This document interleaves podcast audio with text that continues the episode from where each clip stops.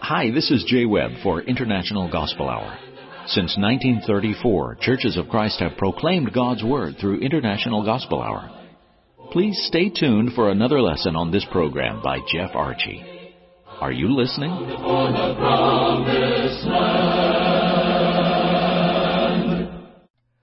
Thank you very much, Jay, and hello everyone.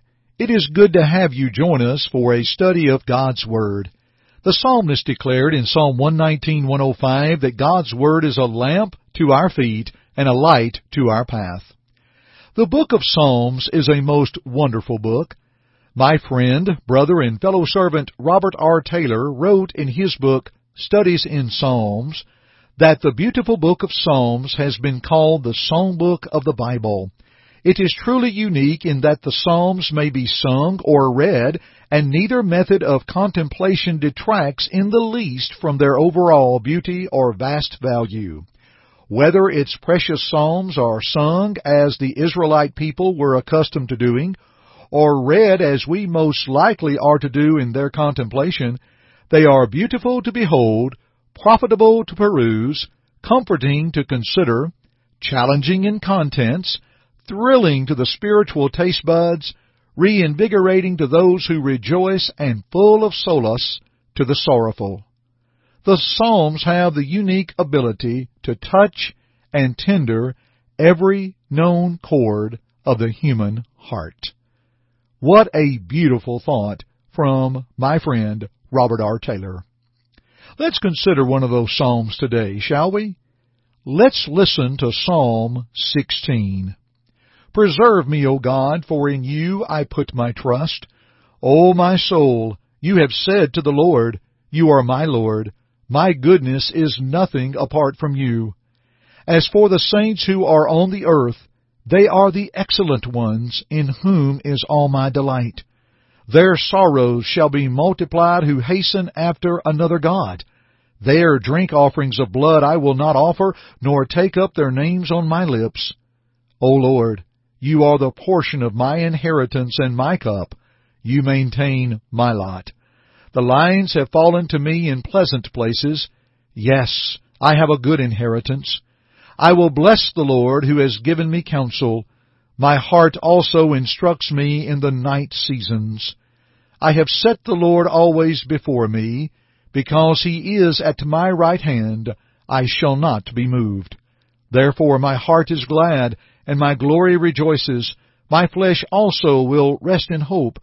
For you will not leave my soul in Sheol, nor will you allow your Holy One to see corruption. You will show me the path of life. In your presence is fullness of joy. Your right hand are pleasures forevermore. May the Lord always bless us with the reading, the hearing, and the application of His Word. Let us study this psalm of trust, shall we? But first, we have a home study in the book of Psalms we think you will like. Here is our Jay Webb. The Apostle Paul said in Romans 15:4, For whatsoever things were written aforetime were written for our learning, that we, through patience and comfort of the Scriptures, might have hope. The book of Psalms is a book of patience and comfort, and we have a study guide on Psalm 113 through 118, and we'd like to send it to you absolutely free. May we send it to you? Please call toll free at 1-855-IGH-6988 and leave your name, address, and just say Psalm Study 1. That's it. Again, call toll free at 1-855-IGH-6988 and please leave your name, address, and just say Psalm Study 1. You may also go to our website at internationalgospelhour.com, click on the Contact tab, and leave us the same information name, address, and type Psalm Study 1. We'll send it right away. Now let's go back to Jeff. Thank you, Jay. And dear friends, let me add here with our study of Psalm 16 today, and as we're thinking on the Psalms, how about mentioning Psalm Study 1 and 2? Let us send you two Psalm studies in one today. Please note this with your request. Again, it's absolutely free. We'll send you Psalm Study 1 and Psalm Study 2. We think you'll enjoy it. And now for our study together, let's think about Psalm 16, a psalm of trust. You know, trust is a beautiful word. It's a word of comfort and confidence in that you can trust someone with whatever it is you choose to trust them with. In Proverbs 3 5, we read, Trust in the Lord with all thine heart, and lean not unto thine own understanding. So from the very outset, from Psalm 16, we understand that when we trust in the Lord with all of our heart, we do not lean on what we think we need to do, but there is a trust in the Lord that we know for certain with comfort and with confidence He will carry through. From verses 1 through 4 of Psalm 16 we learn, when one trusts the Lord, one is preserved by God. Now let's think of a jar of fruit preserves. In preparing it, it is referred to in some places as putting up preserves or maybe canning. It is getting the fruit ready to eat when we are ready for it. It holds freshness, preserving the fruit that we may enjoy it longer. The text here is affirming the trust one has in God and the choice that we make in verse 4. It is not teaching a once saved, always saved doctrine, for we note such text as Hebrews 3 in verse 12 and Galatians 5 in verse 4, does not teach that once a person is saved, they are always saved. They must walk faithfully. Hebrews 3:12 we mentioned, "Take heed, brethren, lest there be in any of you an evil heart of unbelief in departing from the living God." That verse in and of itself reminds us that one can depart from God. Sometimes we think that's not possible, but yet it can be, for the Hebrew writer says so. Paul warned those in Galatia that the choices that they would make would cause them to fall from grace in Galatians 5 4. To be preserved by God is determined by one's preference for God and one's obedience to God. There is a choice. There is a preserving because this individual puts his trust in the Lord. And when he puts his trust in the Lord, he's going to abide by what God has brought forth. When one trusts the Lord, one is preserved by God. Now verses 5 through 8 of Psalm 16, we learn, when one trusts the Lord, one has portion of God. And because of this portion, we will not be moved. One shall not be moved because of that portion. The portion of inheritance that 1 John 5:13 instructs, of the portion of inheritance is unto the obedient of God. These things I have written to you who believe in the name of the Son of God, that you may know that you have eternal life, and that you may continue to believe in the name of the Son of God. There is maintenance, a portion that God gives us, that is, good works. We learn about these good works to maintain in Titus 3 and verse 8. Works are not what a man does to be saved, but what a saved man does, expressing his faith. James 2. There is a constant counsel, as we note, the counsel of God from Acts 20, verse 27. We can take the portion of that counsel. There is the heritage of God, the complete heritage, such as God's Word.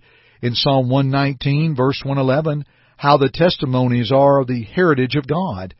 Even the flock in 1 Peter 5 3, those who are believers, are noted as the heritage of God. Dear friends, when we look at all these portions of which we can partake, one cannot be moved as long as we are partaking of the portions.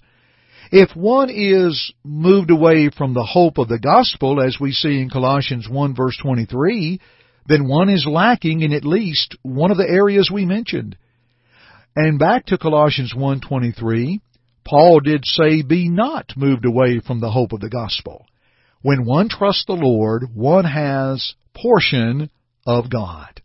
Let's pause here listen to our Jay Webb, and we'll come back and finish our study from Psalm 16. Our website is internationalgospelhour.com.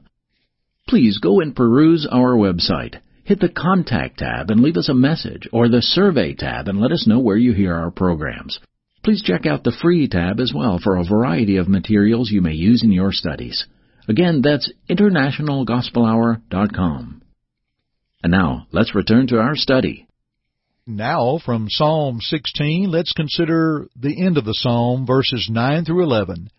That when one trusts the Lord, one will have pleasures from God. Of course, one can see the pleasures from God as one walks onward each day. In 1 John 1 and verse 7, written to the Christian, But if we walk in the light as he is in the light, we have fellowship one with another, and the blood of Jesus Christ his Son cleanseth us from all sin. But note the context of Psalm 16, 9 through 11 has one looking ahead.